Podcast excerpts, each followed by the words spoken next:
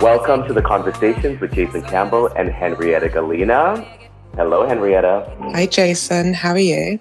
I am doing well. How are you? I'm not too bad today. Where exactly in the world are you right now? Well, I am still in South America. I am currently in Brazil, in Rio de Janeiro, getting ready to leave, in fact, tomorrow. But yes, I've been here for about 3 weeks, and it has served me very well. It's an ideal summer day, and that's how I like it. Yeah, I feel like I could hear the ocean just in your aura and your voice. And yes, it sounds quite magical. So I am not in the sun. I don't remember what that is. I wish you well. Well, thank you. After this recording, I will be headed to the beach, and I will be spending my last day there, relaxing and reposing, and very happy for it. But till then, Henrietta, we have a conversation at hand, and this conversation is, unfortunately, some recent conversations has been about death is involved, and this one we are going to talk about André Leon Talley today. I find it fitting, sometimes when people die all of a sudden, everyone comes out of the woodworks and there's all this commentary and everyone is associating themselves to their legacy and to the history, and whatever photo was taken at whatever time is like, it's posted and the whole thing. Not to say there's anything wrong with that, but there's history to our conversation. And we did discuss André Leon Talley and his legacy about a couple years ago, and that was with the publication of his book, The Chiffon Trenches. And we just thought that there was just a lot in there for, particularly as Black professionals, to lean into. There was, a lot of, I think we called it a cautionary tale at the time. And we really dissected what he represented for us as Black professionals and what he represented as the industry overall. And now with his legacy, with his death rather, I think this is a really integral time to really dig down into what he represented, what he's leaving behind, and what we can learn from the life and legacy of André Leon Talley. Yes, I think everything you said is true. I think what we can take away from the life and legacy of André Leon Talley is really an interesting question, because I think it really comes down to how deeply we want to look at the story. I think, of course, he was an icon, a legend, the first to do many things, a larger-than-life character who is synonymous with Vogue and sort of high fashion with a capital F, and his knowledge as essentially a fashion historian.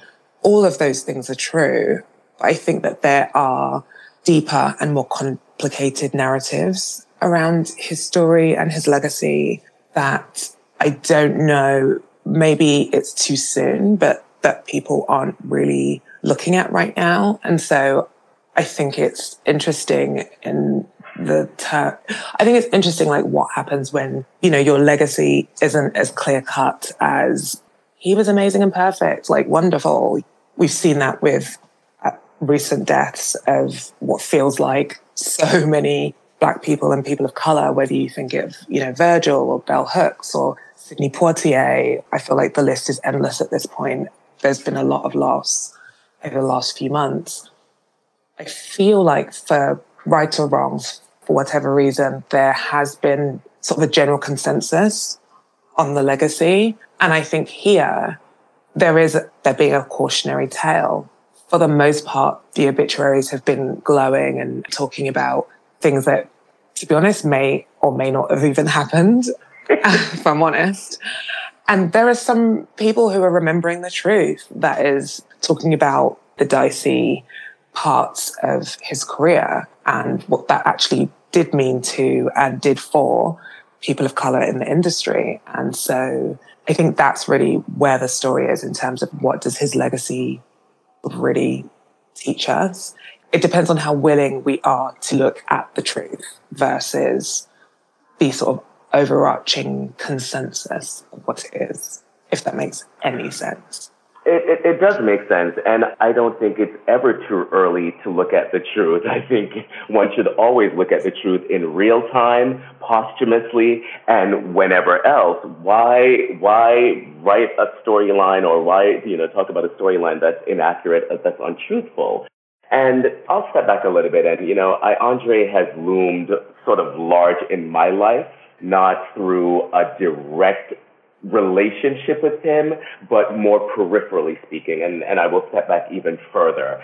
Maybe other people have heard this in fashion, but I have heard this ad nauseum. You know, everyone has referred to me, you know, sort of the shortcut way of identifying me. Oh, you're such an André Leon Talley. Oh, you're so like André Leon Talley. They speak about, you know, the sort of like extravagant fashions, the intellect, the global networking, and all that sort of stuff. A black man, you know, with a bombastic voice and quite opinionated and all those sort of things. Those things have always been leveled on me. And as an original, André has always been considered original. I guess they consider me an original as well, but it's always been very strange. I don't know if originals want to be compared to another original. So I've never really embraced that. I've never taken that as a compliment. I've never taken that as some sort of like exalting of myself somehow. I've always just sort of been like, okay, well, André Leon Talley is a smart figure, and he certainly is very accomplished in his own right, and that is his storyline, and that's great. I know who I am, and perfectly comfortable in my skin, and I know that I've had a sort of a come-up, maybe one may align with his, but we're very, very different animals. And taking it a little bit more to the personality and to the choices that we've made in our professional lives, André, as I said, has loomed in my life, and we've been, you know, in close proximity. But I have to express to you, and I think I may have expressed this in the other podcast when we spoke about the cautionary tale of André. André has never been gracious to me. André has never been curious with me. We have been in very intimate situation where for another black man of my presence sort of juxtaposed against an André with his presence. Anyone like himself should be curious and should lean in and should try to understand who this other black person is in this room of bold-faced, esteemed names, whether it be at a small gathering at the Ritz in Paris or some gathering in London or myriad, you know, salons in New York. I'm sometimes that, or have often been that other black man in that room. But André has never, ever, ever leaned into me as a person and been like, well, who is this guy? Why is this guy so close to Anna Wintour, at least, you know, in proximity and can, you know, speak to her? Those kind of things were never, you know, there were never many examples like myself. And so I have to say, for all of those people who spoke about or speak about what André has done for them, André has done none of those things for me. And I also know, you know, other people in this industry where one would think that they would have a relationship with André by virtue of the positions that they have hold, but he also never showed them that level of grace. So it's not to take away anything from the relationships that he had with those individuals, black individuals particularly, that he helped to steer their careers, that he helped to put them in rooms and at tables that they were not invited to or welcome at. I can't speak to that, but I will honor that, because from the numerous accounts that we have heard, he has done. My friend Sandy Bass mentioning a story from way back in the 70s when she was a part of the Givenchy cabine, and André was so excited by this all-black cabine at Givenchy that he defied the editor-in-chief at WWD, where he was the fashion director at the time, to put them on the cover. And so I got to look at those kind of examples and how significant and meaningful that was as a black editor, one of a kind, to make such a bold move, defying his editor-in-chief because he felt that was important. And that's just one example. I've read numerous other examples of where he made a decision as a black editor, as a black influencer, and as a cultural critic, where he has made decisions where he has centered black people historically. There are a number of those kind of examples. So I cannot take that away from him, but I have to say that personally, from my observations, from, you know, being a recipient of his largesse or his grace or his curiosity, I have never received any of that. But let's move that aside and go back to what he has done and why his value and his legacy is important and will continue sort of like to be valued, let's say. Yeah. I mean, I think of his legacy as like a very human story in many ways, or a human journey, should I say, because people's lives actually aren't stories. In the sense that I think when a lot of people are eulogized it's always obviously looking at the best of their lives and the better qualities and attributes. Of course, I think in death, that is ultimately what we want to take away. But I think the brass tacks of it all, I think his journey and therefore his legacy should really kind of be remembered a bit more as a human one, because it wasn't perfect. You know, not that anybody is, but I think that there's quite a bit of misremembering, particularly with a lot of his recent work where he was really championing artists of colour, people of colour, designers of colour. He just really was at that point. That wasn't actually the case throughout his career. And I've been reading a couple of accounts where some people did tell the truth and got blasted for it, which I think was quite unfair. But I do think that there is an importance to tell the truth, if not now, at some point. I guess the issue with if it's not now, you know, those stories get kind of calcified and it's really hard to deviate away from that with any other narrative. But I think that it's worth looking at because it's not bad. I don't think we mean this in a mean-spirited way or we're trying to dredge up the negatives and to overshadow the positives. That's not what I'm saying. I'm saying people are very contradictory and humans are layered. And from my personal experience, as I talk about this, for instance, today is the 1-year anniversary of my father's death. He died a year ago from COVID while I was still in chemo. And, you know, that was really tough because on one hand, you know, you're devastated and you're grieving and you're sad. Specifically in my case, I was in treatment in New York and he died here in London.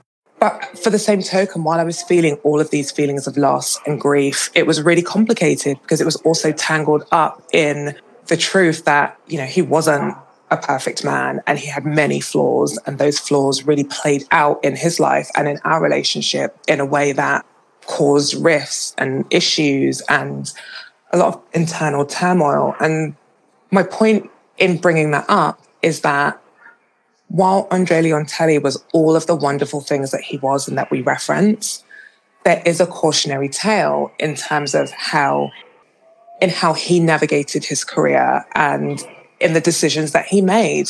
Ultimately, even if you look at the way that he was unceremoniously detached, shall we say, from the institution that is Vogue, and I guess all of the privileges, shall we say, and opportunity that came from that, he really did sort of speak the truth about his relationship with Anna and the way that he was treated.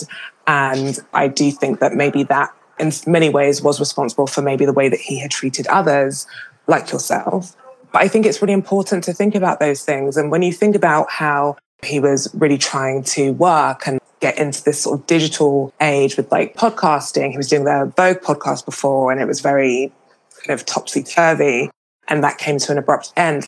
He was evicted from his place in New York. He was really trying to find his feet again after Vogue. And a lot of the people that are actually eulogizing him in a way that is, you know, really speaking about this idea of this pristine career and life and attitude, many of those people weren't really here for it when he was struggling or when he was on the back foot. And this idea that, okay, it's a sided situation. We side with Vogue, we side with Anna, for various reasons which relate to business and upward mobility, etc. But I do think that all of those things do need to be discussed, because I do think that there is a cautionary tale in that he really largely built his career on Vogue, upon the legacy of Vogue and his connection to Vogue and his connection to white women who hold high esteem in the industry. We see what happens when they either go away, you know, maybe they pass, maybe they leave the industry, or when they turn on you. And I think that that really needs to be looked at. And I think that a lot of people are obviously focusing on Vogue's delay to posting anything on social media and their website. But I think that there's also so many other things that we need to be thinking about, because that in and of itself is very complicated in terms of the way that, you know, he conducted his career and himself and all of those things. It's very much a human story, but I think it's very much worth looking at because he was the only one. And I think that legacy is important to be remembered accurately. Well, I'm glad you brought up that point. I somehow overlooked that. And you were speaking about how he was somehow, how he was not taken care of by society. And I have to tell you, Henrietta, and again, I may have discussed this in our last episode where we discussed Andre, but that is a lesson I learned actually through Andre's, let's say, folly. I learned about my own situation, and I'm also, another way that we are, comparable, let's say, is that I'm a part of New York society of rich white women being their personal stylist. I have developed a very sort of enviable client list over the last 15 to 20 years, where essentially I am that, I'm not a, what do you call those, handlers, or what are the beards? What's that person who's sort of a walker? Like we're in the walker of rich women. But I'm certainly one of those who have access to, to these sort of Tony homes in New York and have relationships, close relationships with a lot of these rich women. But I learned very early on, actually. I learned very early on that I'm very much there for service. And I am not a part of the society, though I have great access to that society, that I'm not someone who's going to be sort of exalted and taken care of in the ways that, say, my white counterpart, like a Derek Blasberg, is taken care of by those society women that we share, that we have in common. I may have mentioned that a couple times in this forum, but I'll mention it again because it's a truth that I've come to understand. Me looking at Andre, I've always wondered how he did not understand that ultimately he was not one of them. Just because you can access Chanel and you can go into the salon of whatever social X-ray in New York, that doesn't necessarily mean that you are one of them. And he had decades to really understand that. And that's where I felt a bit of the folly was, is that you almost drank this Kool-Aid of your own making that really ultimately didn't serve you. And when you read quotes like, I think he mentioned this in the Chiffon Trenches, you can choose to be aristocratic without having been born into an aristocratic family. Things like that I'm just like, if we're to draw that sort of delineate between our two lives. I don't credit, aristocratic world. I'm not a royalist. I feel that, I don't honor those kind of systems. And someone like an Andre who honors those kind of systems, honors the duchesses and the ladies of the world that he has access to and can be able to, enter their world, and they are elitist better than individuals. I think that's where the sort of like flying too close to the sun scenario came in, and ultimately it just left a very checkered and a very complex legacy where you cannot take away from his incredible erudite knowledge that allowed him to operate in those spaces, that ultimately he knew more than most of those women buying those, Louis XV furnitures and all those sort of things. His knowledge was far surpassed the ladies that, sort of surrounded him and who ultimately can acquire those things and can afford those things. And his peers, but still yet, as a black man in that space, he was never going to be afforded the level of respect that comes with that kind of knowledge, experience, exposure, simply because of his blackness. Right. So that's, you did note that we both noted at one point in this conversation that it is quite complex. And I would say that this is also one of those instances, because I do think that while he was immersed in society and all of these like rich white women and socialites and high-end designers, I do think that a lot of people saw him for who he was, which is an incredible and brilliant talent, right? And so I think that if you think about the people that really anchored a lot of his career while also being really dear friends to him. If you think about Saint Laurent, if you think about Karl Lagerfeld, if you think about Lee Radziwill, these are all people who have passed. And I think with that, his real sort of roots in fashion, if Karl Lagerfeld was alive today, if Lee Radziwill was alive today, I think not his demise, that's quite dramatic, but the way that things ended and the way that things played out after Vogue would have looked very different. It's surprising to me that he wasn't taken up by one of the kind of adjacent competitors like a Interview or W Magazine or a Vanity Fair. Like, he should have been working more than he was during his latter years. Yes, I do understand what you're saying to a certain extent, but I think that he really did believe that he was in all of those rooms, in everyone's presence, based on the merit of who he was and what he knew. I mean, he was fiercely intelligent.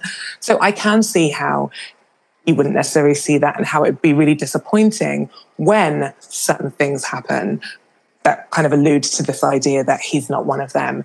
Very differently from you, because you were very astute and aware of that at the very beginning, but that's also because you didn't ever want to be a part of that anyway.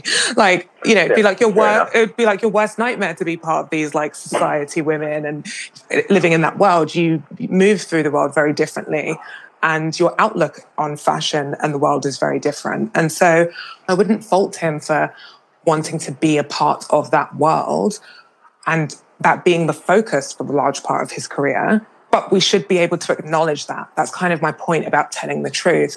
It's not a derogatory thing. I'm not saying it in a way of like, we need to look at this because he wasn't really about that. That's not my point. The point is that we should just acknowledge that versus saying, no, throughout his career, he was like all of these other things, because I think it leads us into this sort of false narrative that doesn't teach us anything.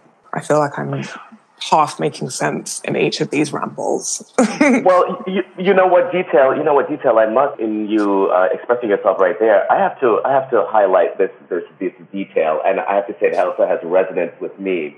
This little point that I've read a couple times where Anna Wintour was quoted as saying, you know, historically her fashion knowledge or her fashion history knowledge was never great, but Andre's was impeccable. That resonates with me a great deal, because often in these milieus, you know, it's with a talent. Andre's knowledge was so outside, so that excellence was obviously there. And someone like an Anna, who always had the power and was the architect of that world, you know, you can't help to speak to the sponging off, you know, to the sucking off of that knowledge from this black talent, while still not giving him the respect and the accolades that he, fine, you recognize him as a great mind, that's great and all dandy, but I'm sure, especially in this latter part of his life, he wanted the dignity of not having to have these financial, you know, transgressions and so forth. And I have to tell you, in my own world, that became very evident to me quite a while ago. I know much more, and not one of my clients that I have worked with for nearly 20 years knows any more than me or knows comparable to me in this fashion game. They have taken my script, and yes, that's what I'm paid for ultimately. They take my script, they take my taste, and that's what they essentially pay for. But if you were to let them to their own devices, they would literally come with a fraction of the knowledge and the taste that you deliver. And so I just have to qualify that again.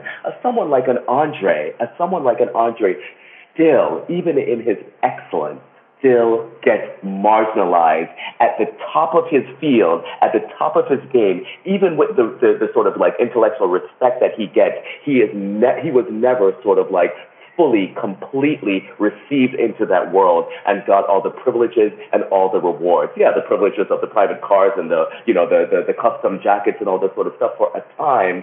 But with what he delivered to this industry, that should have literally put him in his grave in a very dignified and comfortable way. And, you know, I guess that's still a question mark. But I also have to note, and this may be a little off color, but even Andre, you know, sort of like dying in sort of this gluttonous way that he has. I mean, look at all the other players. You don't see Valentino going to his grave like that. Valentino, you see, is pampered on his boat and like very well taken care of. Karl Lagerfeld made a very graceful, very chic exit. Yves Saint Laurent did the same thing.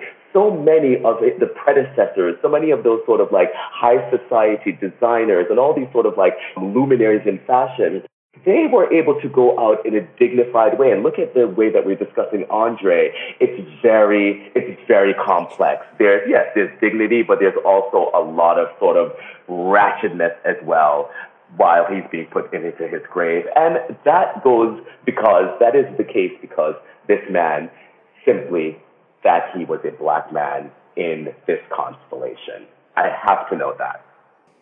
It's just really sad.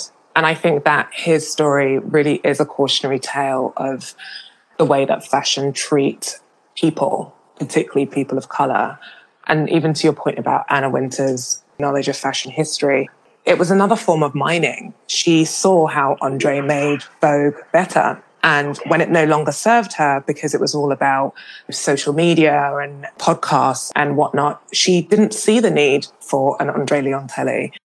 A lot of people might disagree. There was Robin Givon's piece in the Washington Post before, I believe, The Chiffon Trenches came out, or maybe just when it came out, where she was saying that he basically didn't get it. You know, the idea of the grandeur and the glamour and the expensive shoots and the idea of luxury with a capital L, with fashion with a capital F, that's really not where we are anymore, particularly in the throes of COVID and when people are redefining the idea of luxury and people are communicating in very different ways. I get that.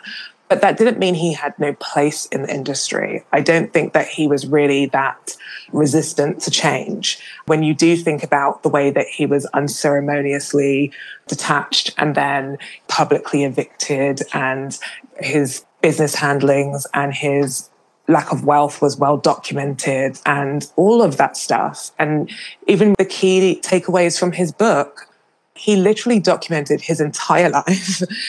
And the takeaways were very much kind of entangled in his relationship with Anna Wintour. It was a bit kind of tabloid, gossipy. And I just can't help but think that it's just really sad. And so to then see how he's memorialized by the industry, it's like, but where were you at the point of his quote unquote demise? It's just all very, it's just really sad. By looking at the truth, we actually get to, I think, assess how we are as an industry, how we navigate as people of colour through this same industry. And while many things are different, obviously, than the 70s and the 80s, a lot remains the same. And so I just think that it really is incumbent on us to look at the truth of who he is. And I think that the complexities of it are not really being examined in the same way. You know, it's either like people criticizing and being like, yeah, but he didn't do this and he wasn't really about that. And like, he was hanging out with these rich white women. And like, you know, when they turn on him, like blah, blah, blah. And then there are people that are eulogizing him in the complete opposite way, which is like, he's always championed people of color. He's the one that made all these things happen. He's been on this since the 70s, which is also untrue. And so I think that when we talk about things that are a bit more complicated, there has to be space for that assessment, I guess, for lack of a better word, because I still have brain fog from COVID. I think just, and I keep trying to qualify it because I really just don't want anybody, like our listeners or anybody listening to this, really feel like we are trying to say, he wasn't perfect, look at this, look at this, look at this, and we're picking out the strings of all of the kind of downfalls or flaws. That's really not what this is. It really is about like, fashion's inability to tell the truth, essentially. I think that there is a bit of an issue if you look at the race issue, that it was always, you can't talk about it, it doesn't exist until June of 2020. Then it was like, it does exist. And now everything's black. And it turned out that behind the scenes, that wasn't the case. It's just, there's just always this kind of smokes and mirrors component to fashion that I do think, to a certain degree, does need to disappear. Obviously, we're selling people things that they don't necessarily need, and there's an element of marketing and making things seem desirable. That's not what I'm talking about. I'm talking about when it comes to the industry and the tenets on which it stands on, truth really should be one of them, you know? I 100% agree with that. But I'll leave with two more points that also struck with me in all this eulogizing around André Leon Talley. And one of them was made by Whoopi Goldberg, and I'm not sure the exact quote. She speaks to him about being so many things that he wasn't, becoming so many things, or being so many things that he wasn't supposed to be.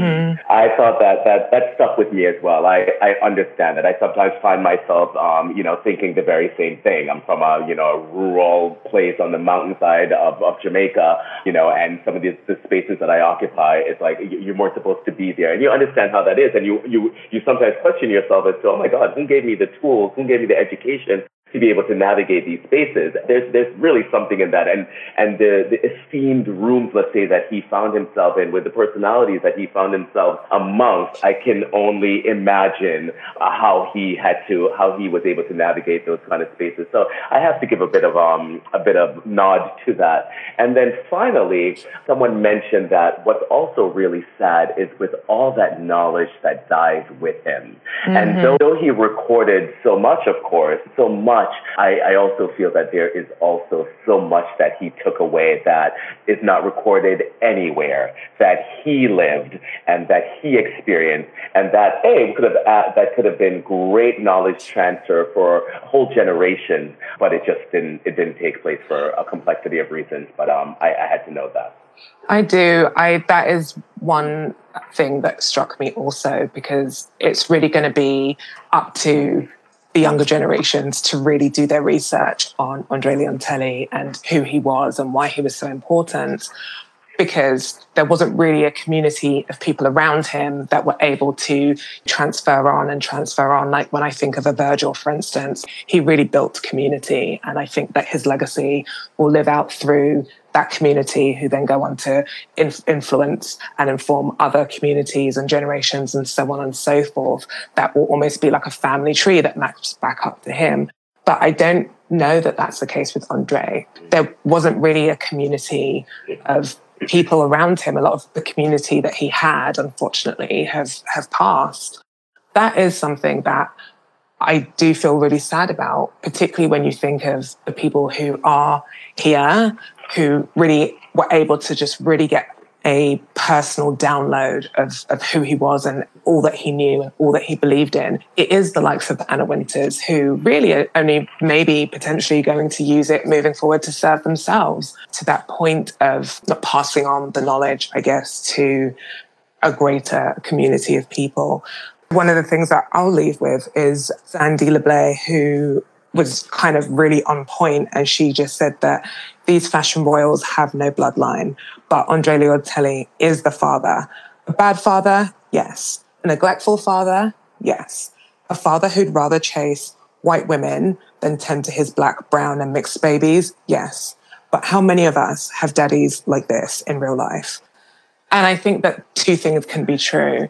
He could be absolutely wonderful, and all of his brilliance absolutely informs and serves generations after him and an entire community of people of colour. And he did pave the way for many of us to walk through the doors that he opened simply by being himself. But I do think that there is also another element of that that really speaks to his neglect and what his priorities were. And, you know, she really talks about this idea of having rich delusions and poor priorities, which I think is another thing that's really on point. And I guess my only thing about truth telling is that we should just know that, because it's a cautionary tale, not just for people of colour in the industry, but also it's a wake-up call to the industry in terms of its fashion's own legacy, I guess. 100%. And Henrietta, on that note, I'm glad we had this opportunity to discuss André Leon Talley again. I'm sure that he will appear, at least in symbol, maybe in another episode. But I'm glad we're able to try to make some sense of this legacy. And we would love the participation of the audience on this one. This is a complex one, and I'm in the midst of writing a eulogy myself for the business of fashion. And so this has been very helpful in helping me formulating some of my own ideas and thoughts on this. So thank you. No, I'm glad. But yeah, it's really sad that he's passed. It's just, it feels like it's just one thing after another, if I'm honest. Every time I get a New York Times breaking news, I'm always like filled with anxiety before I kind of look at my screen.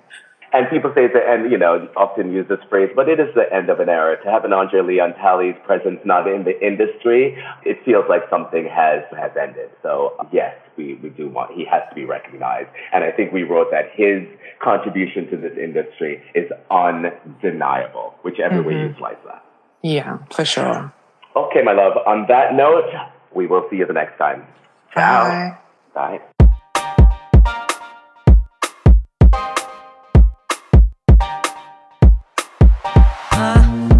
It's my time for something.